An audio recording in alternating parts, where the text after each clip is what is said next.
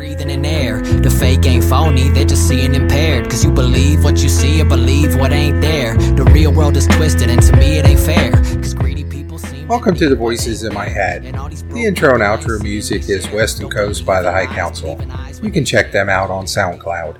Welcome back. Doing a follow up on the story about a 10 year old young girl that became pregnant, then made national news because she had to cross state lines to get an abortion because of the recent overturning of Roe versus Wade. Not going to actually get too much into the actual young girl and the fact that she had to cross state lines to get an abortion because this is not so much about Roe versus Wade anymore. This is about why was this young girl pregnant and the man that is being accused of raping and impregnating a 10 year old girl. That's what I think is being overshadowed in the whole Roe versus Wade controversy is people are forgetting the fact that a 10 year old was raped, a 10 year old was impregnated by a man. And if those charges can be proved, either he pleads guilty or a jury finds him guilty, he needs to be severely punished for this. And then just some of the outrageous and craziness of just the crime itself. So I'm going to set aside the Roe versus Wade. I'm on Daily Mail.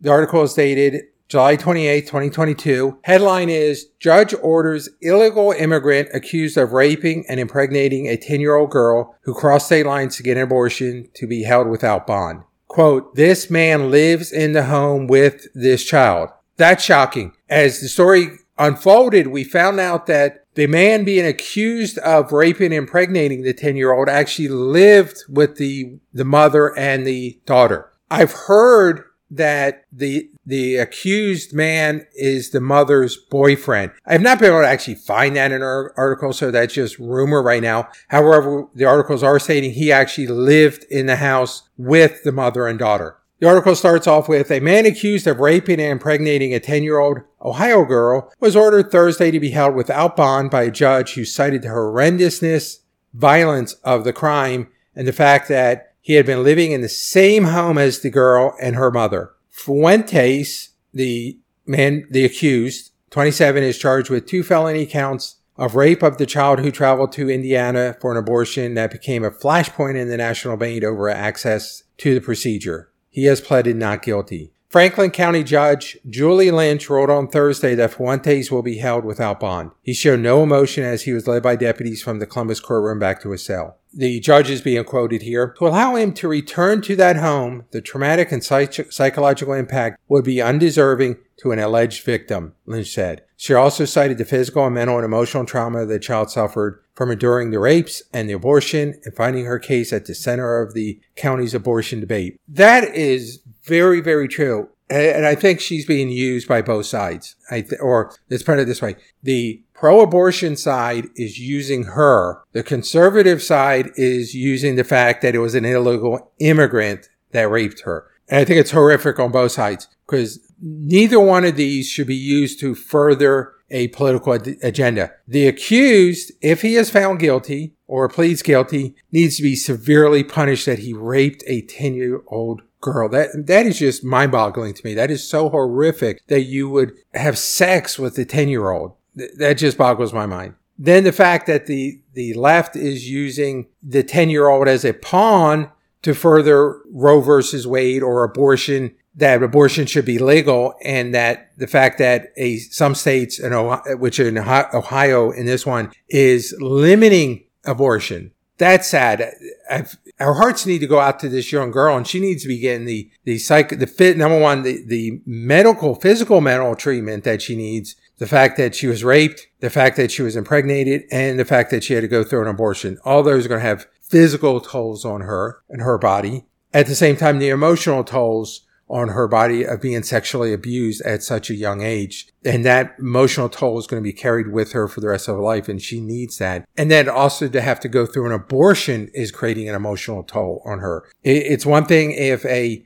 an adult gets pregnant and says, I'm making the conscious decision to have an abortion, then they get to choose whether, how they deal with it, the, the emotional tolls of that. And if there is any. A 10 year old doesn't get to choose that the, the parents decided to have the abortion. The doctor chose it and a 10 year old should not be pregnant. And I don't really know what the physical implications to this young girl if she gave birth at 10 or 11 years old. I mean, that's just boggling my mind there. Don't even want to think about that. And it's sad that both parties are playing politics to further an agenda and using this situation for their political gains. And no one's really talking about the daughter, the little girl. So they would not send her back to, they would not send the young man back to this house. And he's uh, actually a young man. He was what, 27? Yeah, 27 years old. He's a full grown man back to the house to live with the daughter. The other thing is the mother. Now, I praise the mother for going, getting her help,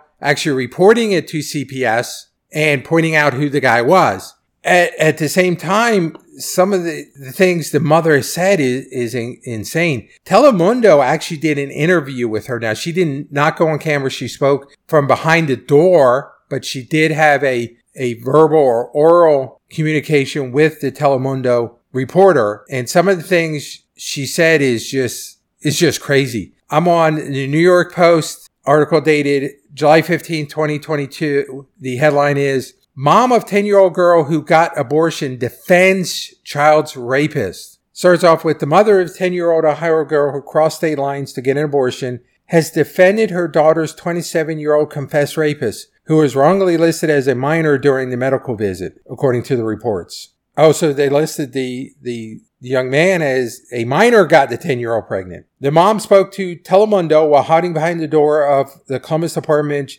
that was also listed as the home of rapist Gerson Fuentes, an illegal immigrant from Guatemala. She's my daughter, the mom said, who refused to give her name, confirmed to Telemundo of the girl who had been just nine when she was abused and impregnated. So she just turned 10. So she was nine. Oh, this is getting worse and worse. The mother goes on, she's fine. Everything, this is the crazy part. Everything that they say against him is a lie and him being Fuentes. So everything they say is a lie. So the fact that he raped the girl or at least had sex with the girl is a lie. Well, DNA is proving differently. Reports are saying that the young man confessed to having sex with her and that he is the father of the child. So all those, according to the mom, are all lies because she said everything they say about him is a lie. Well, is he an illegal immigrant? There, the reports are saying he is. They cannot find him anywhere in any database as being a, an American citizen. So that's fact, not a lie.